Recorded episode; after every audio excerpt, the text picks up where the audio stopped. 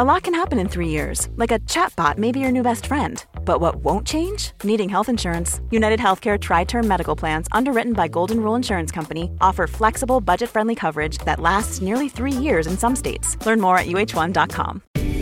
You have goals. Reach them fast with IU Online's accelerated degree programs. Our six and eight week courses are taught 100% online and can fit any schedule. Advance your career with a bachelor's in informatics. It only takes 10 minutes to apply. Earn an Indiana University degree that's valued around the world. Get started today at IU Online. Ryan Reynolds here from Mint Mobile.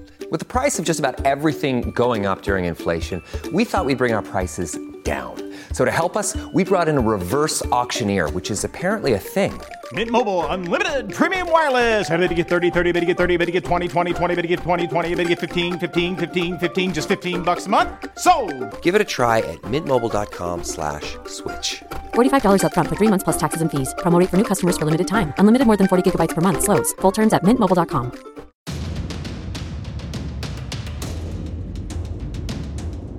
It was a warm and sunny afternoon in Washington, D.C., 1941. Just months before, the U.S. had joined World War II. 47 year old Ohio Reverend Turner Hamilton Holt ascended the stairs of the famous Capitol building. At his side was his cousin and U.S. Secretary of State Cordell Hull. Holt was transfixed by the majestic fortress that had hosted many important men throughout history. But Holt wasn't there for an ordinary tour of the nation's historical landmark. Hull had something important to share with him. Something that required the man of the cloth to take a solemn oath before entering the building. Holt swore to keep what he was about to see a secret from everyone, including his own family. The day's events had to stay between the two men. Cordell Hull led his cousin past the usual tour stops to a set of stairways that led to a subterranean section beneath the nation's capital, a section very few people even knew about. Holt began to wonder whether they should turn back. He felt like he didn't belong here. His instincts were right. The Secretary of State led him through a labyrinth of twists and turns until they finally reached a giant closed door. The statesman entered cautiously, and the pastor hesitantly followed behind. When Hull flicked on the lights, the evangelist couldn't believe what lay before him. It was a chamber filled with silver discs, metallic debris, and three small bodies preserved in jars. Evidence that extraterrestrial life had made contact with Earth.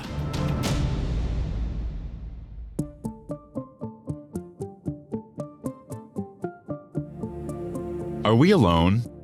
Have we been alone? Will we be alone? Stories of alien visitation have been ingrained in human history. Alien life may not be confirmed, but our obsession with it can't be ignored. Welcome to Extraterrestrial, a Parcast original. I'm Bill. And I'm Tim. You can find all episodes of Extraterrestrial and all other Parcast originals for free on Spotify or wherever you listen to podcasts. To stream Extraterrestrial for free on Spotify, just open the app and type Extraterrestrial in the search bar. Every Tuesday, we visit the marvelous and strange stories about our encounters with beings from another world. We're aware that some of these tales may seem completely unbelievable. Others may seem all too real. But these stories shed light on human nature, human beliefs, and human psychology. And each story has garnered thousands, if not millions, of true believers. And for that reason, we think they're worth exploring. At Parcast, we're grateful for you, our listeners. You allow us to do what we love. Let us know how we're doing. Reach out on Facebook and Instagram at Parcast and Twitter at Parcast Network. And if you enjoyed today's episode, the best way to help us is to leave a five star review wherever you're listening. It really does help. This is our second episode on the 1941 UFO crash landing in Cape Girardeau, Missouri, where multiple civilian witnesses glimpsed the remains of an alien spacecraft and its inhabitants before being bullied into silence by the military. Last week, we discussed Reverend Huffman's experience being called to the crash site and performing last rites over the deceased extraterrestrials. One local reporter allegedly snapped an image of the scene and then passed the photograph off to the Reverend for safekeeping. But after a family dinner party, the alleged photograph went missing and was never seen again. This week, we'll explore what could have happened to the materials that were collected at the Cape Girardeau site. Is it possible that Cordell Hull and Turner Holt found that same wreckage in the basement of the Capitol building? And could these materials have led to some of the biggest scientific breakthroughs of the 20th century?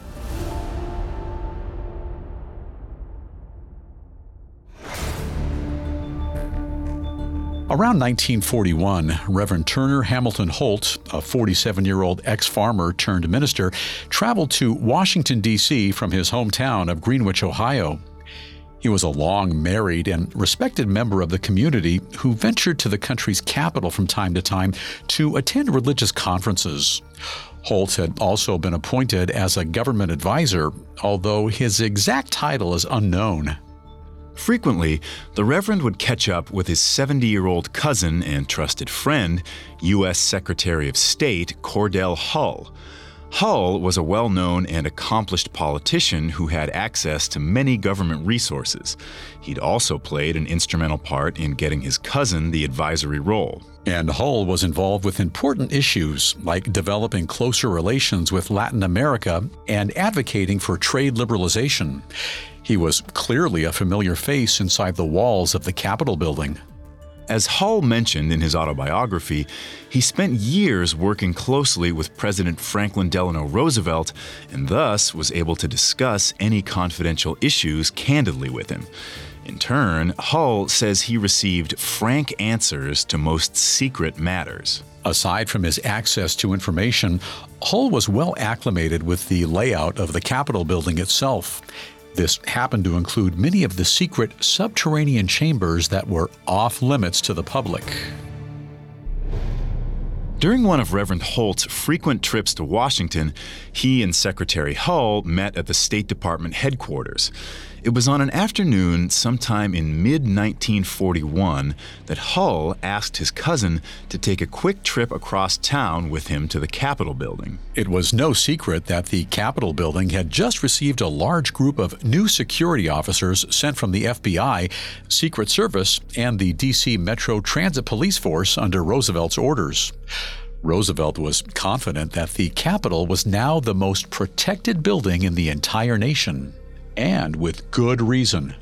It's likely that members of Roosevelt's new security force were already familiar with Secretary of State Cordell Hull, which is possibly why they let him enter with his guest unquestioned. Little did they know that Holt was about to be exposed to one of the Capitol's darkest secrets. Cordell Hull led Reverend Holt down a series of stairs and into the uninhabited basement. They ascended deeper into the subbasement, which many historians believe is even larger than the space above ground. Holt asked, Where are we going? He was beginning to get nervous as the silent Hull refused to give him any warning about what would come next. When they reached the end of the long hallway, Holt got his answer.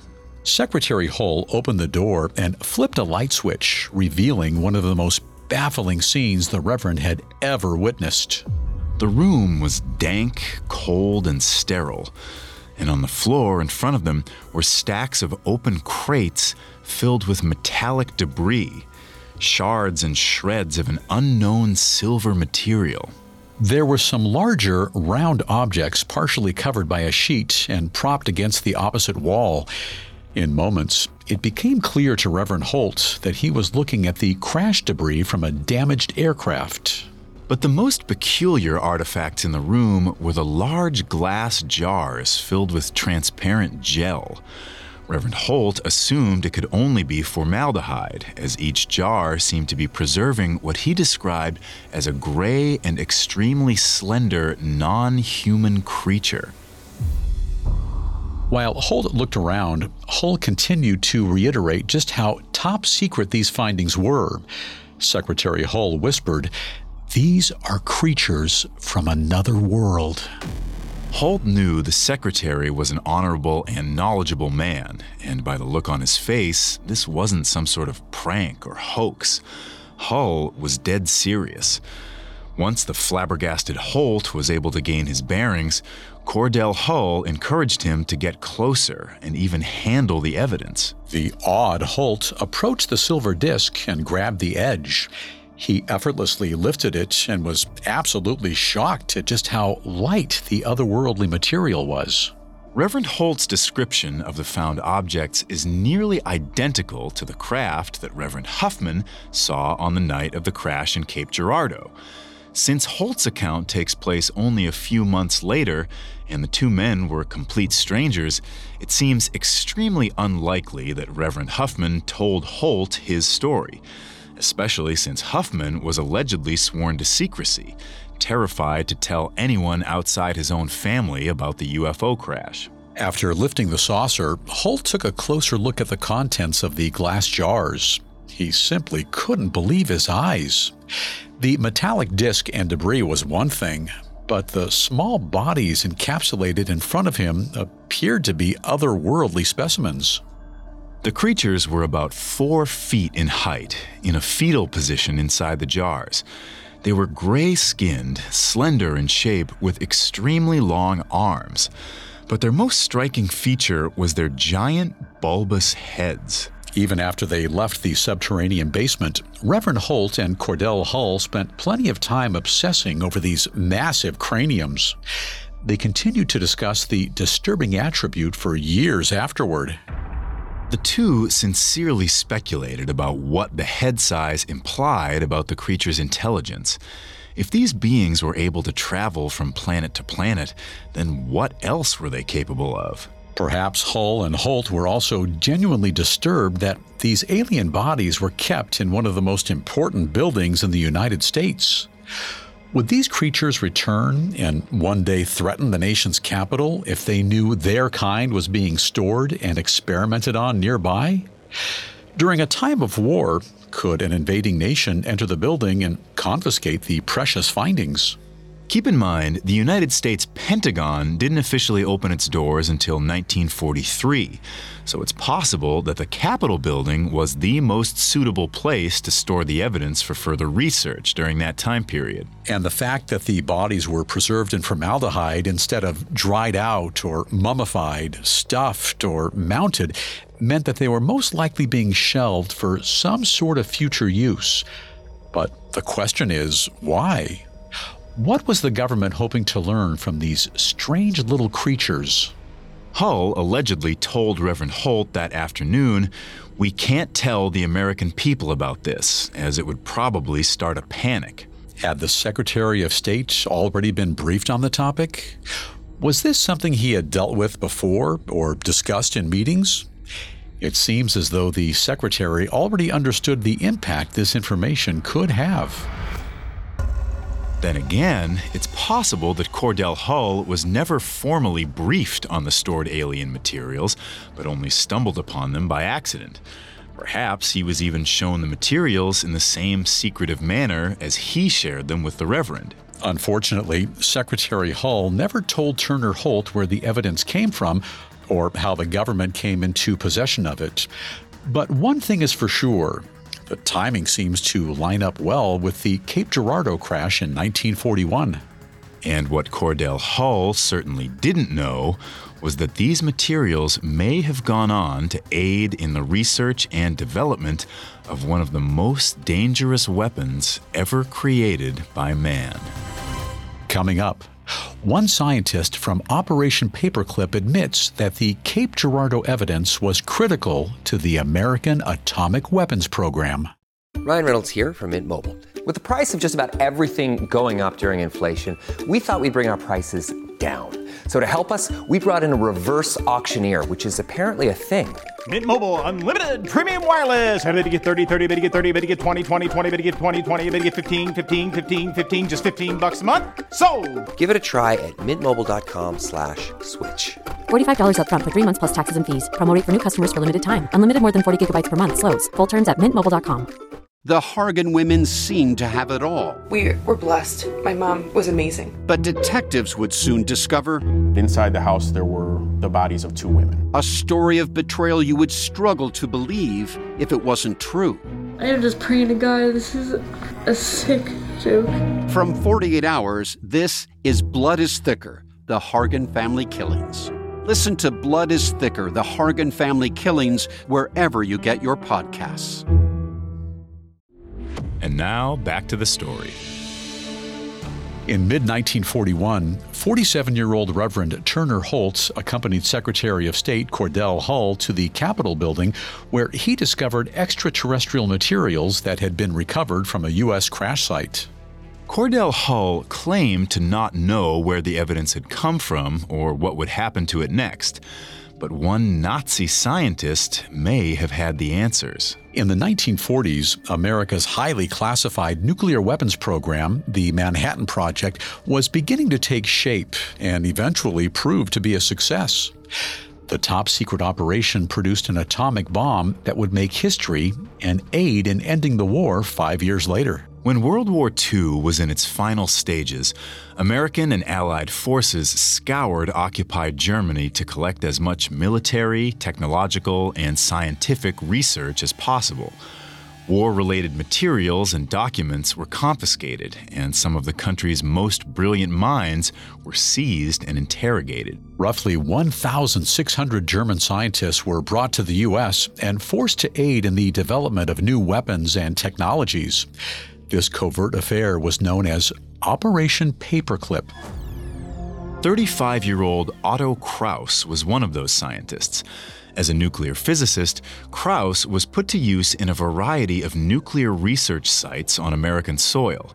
According to Paul Blake Smith's book, MO 41, The Bombshell Before Roswell, Kraus hinted that the American scientific community was able to finish the operation thanks to very advanced technology culled from a crashed disk that was hauled from a landing site in Missouri in 1941. Kraus went on to say that the evidence gathered for the research was considered more top secret than the atom bomb itself. He made it clear that the hardware was not from this world, but instead of an extraterrestrial nature. Other contemporary researchers uncovered that Kraus claimed to be involved in creating a highly classified propulsion device. It was allegedly designed with aerodynamic alien technology that was also said to be collected from the crash in Missouri in 1941. Which leads us to one American engineer and inventor, Dr. Vannevar Bush, who was appointed president of the National Defense Research Committee under Roosevelt in 1940. Dr. Bush was dedicated to FDR, and the two had a close relationship. He was also known to be the president's trusted physician. In fact, the 50 year old Dr. Bush reportedly joined FDR on the morning of Wednesday, April 16, 1941, for a top secret discussion in the Oval Office. The timing of this meeting lines up perfectly with the Cape Girardeau crash, which happened on April 12, 1941. FDR had a potential new weapon that had landed right in his lap, and Dr. Vannevar Bush would be one of the first people invited to play with Roosevelt's new toy. But one man stood between Bush and the evidence from the crash. General George Marshall, the Army Chief of Staff, was possibly the highest ranking person at the scene in Cape Girardeau. This means he's also likely to have overseen the recovery and delivery of the materials to the Missouri Institute of Aeronautics that fateful night. Hypothetically, he would also have been the most qualified candidate to deliver a report on the crash and recovery firsthand to President Roosevelt. General Marshall probably briefed the president sometime between the Monday after the wreck and Dr. Bush's meeting with Roosevelt on Wednesday. So General Marshall may have felt somewhat entitled to the materials he recovered, maybe even responsible for them. While Bush was eager to get his hands on the debris for his research, Marshall possibly felt that the crash was a matter of national defense. As a result, George Marshall did his best to keep the materials locked away from Dr. Bush or anyone else who had plans to tinker with them. Perhaps this is why the materials were temporarily kept in the basement of the Capitol building. However, if some individuals are to be believed, the craft eventually made its way onto the military training grounds of North and South Carolina. One source, named Guy Simone, claims he was part of a massive military training program in the summer of 1941 in both states. Guy apparently participated in an exercise that taught soldiers how to recover and conceal a crashed UFO. Guy claimed that the materials used in the exercise were unlike anything he had seen before, including a cracked open spaceship, through which he could clearly see a cockpit with a switchboard and tiny seats. Inside were some strange hieroglyphic markings that he could not understand. In fact, Guy Simone's story was nearly identical to Reverend William Huffman's account of the crashed saucer even down to the gaping hole that allowed him to peek inside. However, with no way to verify either story, we can't be sure what's truth and what's fiction. One thing that is known for certain is that in October of 1941, FDR finally gave Bush the go ahead to develop the atomic bomb. He was ordered to keep this project a secret. Some recovered memorandums indicate that Dr. Vannevar Bush may have assembled a small team to specifically focus on the crashed technologies in Cape Girardeau. This effort is suspected to have gone on well into the 1950s, into President Truman's term. Some of this theory seems to be backed up by FDR's Oval Office memorandums. One such missive shows that Roosevelt ordered top American scientists, including Professor Einstein, to infuse their atomic research with the technology recovered from the nuclear power plant along with the celestial items. Perhaps the same ones from the crash at Cape Girardeau? Some of these details are also hinted at in a set of documents known as Twining Reports, a series of classified letters that discussed some elusive and foreign materials that had been recently discovered outside of Roswell in 1947. The leaked documents were written up by key Air Force personnel under the orders of General Nathan F. Twining. He was the head of the AMC, or the Air Materiel Command, as well as the Foreign Technology Division based out of Ohio's Wright Field. Twining's reports made references to a 1941 UFO crash. In addition, he discussed foreign materials being used for nuclear weapons research at a base in New Mexico. Presumably, Twining was talking about the famous research facility known as Los Alamos, where the Manhattan Project conducted a large amount of its research and development. Most shockingly, the paper states even the recovery case of 1941 did not create a unified intelligence effort to exploit possible technology gains, with the exception of the Manhattan Project.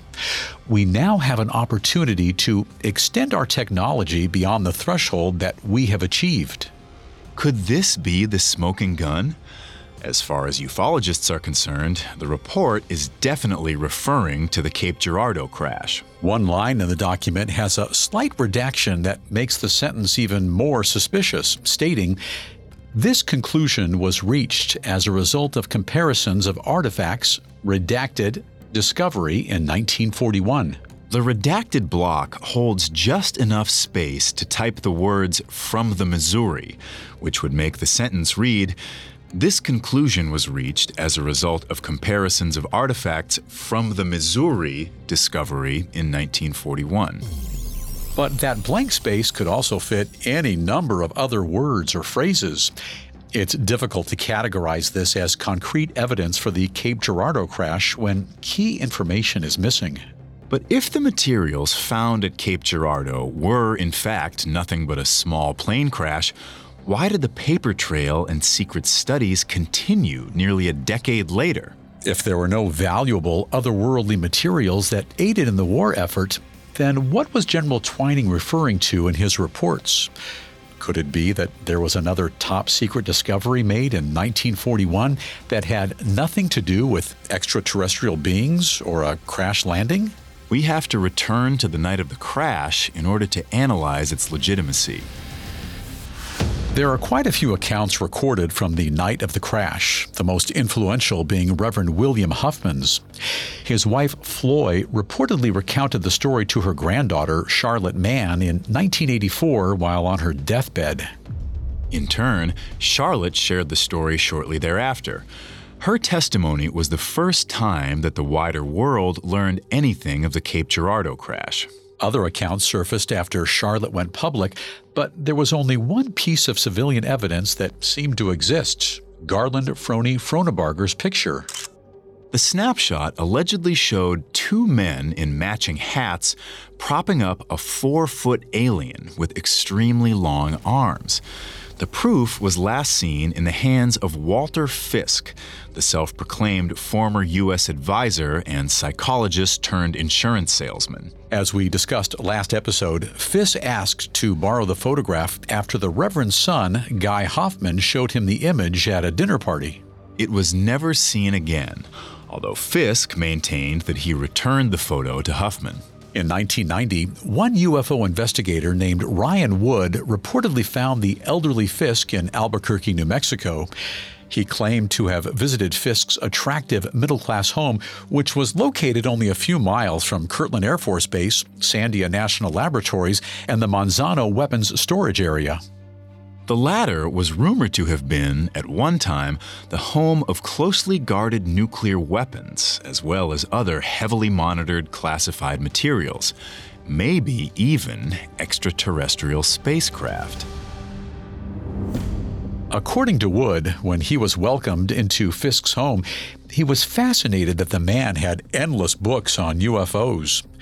During their conversation, Fisk also admitted to having taken a photo of an unidentified flying object from the window of a well known government building in D.C. The KG Fisk refused to go into more detail on the topic. So, was it a mere coincidence that he now happened to live down the street from a few of the most top secret government facilities in the country? Is it possible that Fisk was actually some sort of operative or expert? Or perhaps he was just some UFO fanatic who was dying to get close to the truth? Either way, Ryan Wood seemed to only care about one answer what happened to the Huffman's alien photo? While Walter Fisk did seem to remember Charlotte Mann's mother, even casually referring to her as Red, he claimed to not remember ever taking or even seeing the photograph. After hitting a dead end with the elderly Fisk, Ryan Wood left with no new or useful information. Shortly before Walter Fisk's death, former Sikeston resident and researcher Linda L. Wallace reportedly contacted him, hoping for a different story. The irritated old Fisk was less than forthright, but did admit to Linda that he'd seen the priceless alien photograph. He then reverted back to his original story that he'd already given the photo back to Guy Huffman. But Fisk also admitted to Linda that he'd shown the image to a friend who was a marine biologist back in the day, hoping to get a better idea of what the creature was. The story then morphed into Walter having only told his friend about the image instead of showing it to her. Fisk's narrative was shifty, but he always managed to maintain the same closing statement. He gave the photo back to the Huffman family. Linda was the last person known to interview Fisk before he died. When she spoke to his wife, she learned that the woman had always been suspicious of her husband, especially after they moved near an LA Army base where Walter seemed to spend a questionable amount of time. Mrs. Fisk reportedly told Linda that she was certain her husband had been an Army spy or an undercover operative who was assisting with top secret operations. But since his death, there has been no evidence of any of that being true. The Huffman's alien photo never resurfaced. Was the image lost? Handed over by Fisk to another government employee to archive and keep hidden? Or is it possible that the Cape Girardeau crash never happened at all and the people of the small Missouri town were all participants in a massive hoax? Coming up, we'll take a closer look at Cordell Hull and Turner Holt's story and analyze the legitimacy of the Huffman's prized alien photograph. Hi, I'm Daniel, founder of Pretty Litter. Cats and cat owners deserve better than any old fashioned litter. That's why I teamed up with scientists and veterinarians to create Pretty Litter. Its innovative crystal formula has superior odor control and weighs up to 80% less than clay litter. Pretty Litter even monitors health by changing colors to help detect early signs of potential illness. It's the world's smartest kitty litter. Go to prettylitter.com and use code SPOTIFY for 20% off your first order and a free cat toy. Terms and conditions apply. See site for details. This episode is brought to you by Shopify. Whether you're selling a little or a lot, Shopify helps you do your thing, however you cha-ching. From the launch your online shop stage all the way to the we just hit a million orders stage. No matter what stage you're in, Shopify's there to help you grow. Sign up for a $1 per month trial period at shopify.com slash special offer, all lowercase. That's shopify.com slash special offer. And now, back to our story. A supposed UFO in Cape Girardeau, Missouri in 1941 led to the gathering and classifying of materials thought to be the remnants of an alien spacecraft. Very similar, if not identical, evidence was spotted by 70 year old Secretary of State Cordell Hull and his 47 year old cousin, Reverend Turner Holt, in the Capitol building that same year. The materials were most likely stored there under the orders of 60 year old General George Marshall, the U.S. Army Chief of Staff, who allegedly went on to stage similar UFO recovery operations with his men. 50 year old Dr. Vannevar Bush inevitably pried the materials from the general's hands in order to further progress on atomic weaponry development. But aside from the leaked Twining memorandums, which contained a brief but vaguely possible mention of Cape Girardeau in 1941, there is little to no concrete evidence that three alien bodies and a downed spacecraft were recovered that April night. Which leads to questions about the legitimacy of Frone's alien photo. Since Charlotte was about 11 years old when the photo went missing, it's unlikely that her recollection of the image is completely accurate. Charlotte was also never able to identify the two men who appeared in the photo. It's possible that one was Narvel B. Short, the county coroner for Cape Girardeau. Narvel was used to handling dead bodies as part of his daily routine, and therefore seems like one of the most likely candidates to get near the corpse before the military arrived on the scene. There were also plenty of police officers, firemen, and civilians on the scene of the crash that night. But Charlotte stated that the two men were not in uniform, so they were unlikely to be cops or firemen unless they were off duty. If those two men were aware of their photograph being taken by Garland Frone Fronebarger that evening, then wouldn't they have come looking for the image later on? Or were they also scared into silence on the night of the crash? Perhaps they assumed that Frone's film was collected along with any other evidence gathered that night. Which begs another question. The afternoon Frone appeared on Reverend Huffman's doorstep, he was anxious and nervous, seemingly dodging someone. Was someone from the government onto him? Frone only passed on a print to the Reverend that day. If there were any other copies of the photograph, where did they go? And what happened to the original roll of film and the negatives? Neither Linda Wallace nor any of the other researchers managed to make contact with Garland Fronebarger's family. If a negative existed, it was nowhere to be found. Charlotte claimed Frone only gave her father the print, so if he was genuinely worried about having the evidence in his possession, why not hand over the negative as well? One of the most difficult things about Charlotte's story is that the account is not her own. Since the story was passed down from her grandfather, William Huffman, to her grandmother, Floy Huffman, and then to Charlotte nearly 50 years later, it's difficult to say that details hadn't been distorted. One Virginia investigator named James Westwood later put Charlotte's account under a microscope. When Westwood arrived in Cape Girardeau in 1998, he began reviewing local records and seeking out corroborating sources. Westwood had an impossible time finding anyone who had even heard rumors about the UFO landing. After searching county archives, the closest report Westwood could find was a student airplane crash roughly 25 miles away in Morley, Missouri. But that incident was reported in May of 1941, a month after the supposed Cape Girardeau UFO crash. And what about the other witnesses that came forward over the years and made their dying confessions to their next of kin?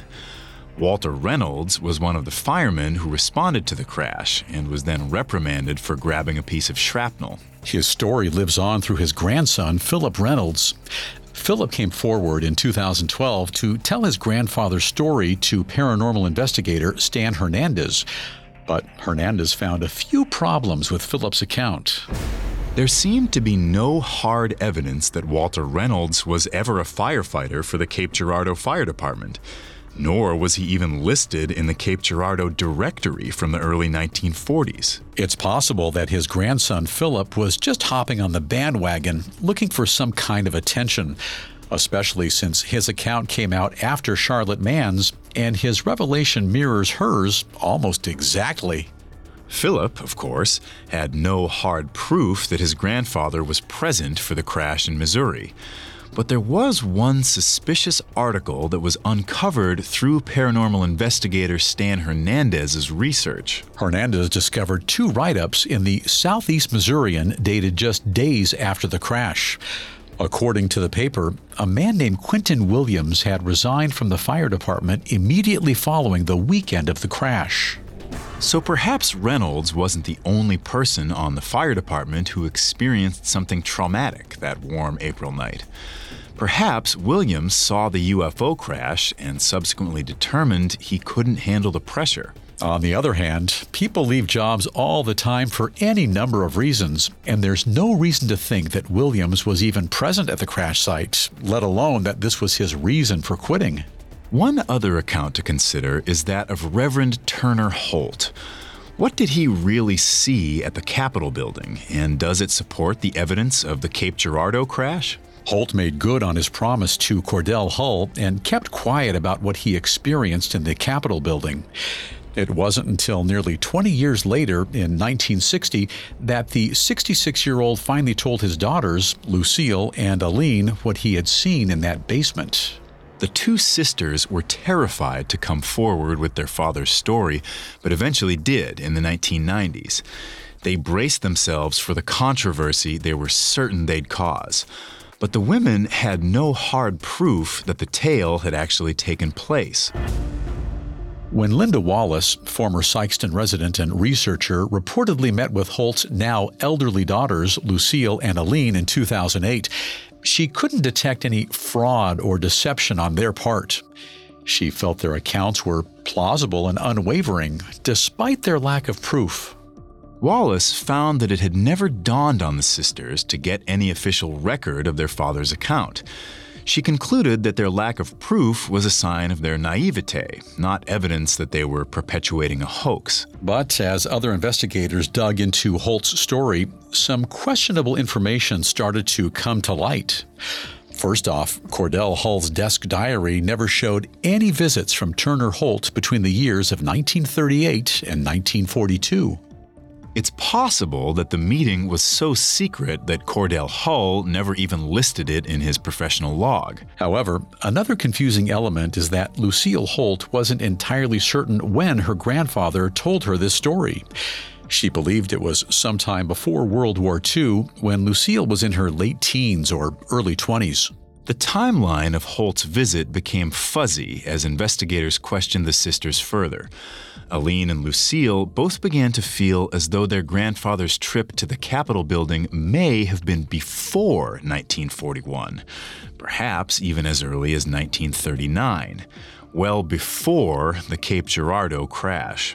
And while that information doesn't explain what Cordell Hull and Turner Holt saw in the storage space, it would mean that the allegedly extraterrestrial artifacts were recovered from an entirely different site. One of the sisters also mentioned that her father had described not three, but four alien creatures preserved in jars in the Capitol basement. If that were true, and her memory was correct, then where could the fourth body have come from? Since Reverend Huffman had described there specifically being three bodies recovered that April night, perhaps all of the evidence in the Capitol was from an entirely different crash. Or perhaps they weren't aliens at all. And is it realistic to think that the massive disc recovered at the site could have been discreetly hauled into the Capitol building? It was a holiday weekend, and most of the building was devoid of civilians and lower level workers. It's not impossible to think that the materials were brought in on a truck and carted through the tunnels of the subterranean space. One woman who worked for the Capitol building's architecture firm confirmed that this underground facility does, in fact, exist. The woman, who described herself as the curator, said that there was a basement back in the 30s and 40s. Although it changed significantly over time, it was at one point divided into rooms that were used for storage. All in all, it seems hard to believe that all of these accounts came from people who were confused, liars, or attention seekers. The people that were connected to the Cape Girardeau crash were reverends, firemen, police officers, and respected local reporters. But since all of these accounts were passed down over generations, the investigation became a game of telephone with no way of knowing what the original story was, much less if it was even true. The difficulty lies, then, in finding some sort of concrete evidence to support the claims since the military allegedly swooped in on the scene that night to collect anything that could have supported their testimonies, many of these people were left only with their memories and their stories. The one piece of evidence that may have existed, Froni's photograph, is now lost forever. An unfortunate inconvenience that forces us to question whether it was ever even real. With all of this in mind, we give the Cape Girardeau crash a 4 out of 10 on our believability scale. Perhaps Froni's photo will one day resurface to confirm the accounts of Reverend William Huffman and the others. But for now, without a single piece of concrete evidence, we simply can't accept this story at face value. However, the Cape Girardeau crash remains an intriguing tale of World War II America.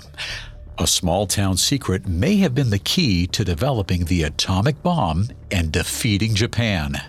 And in turn, the modern descendants of the crash witnesses inherited a legacy of cosmic proportions.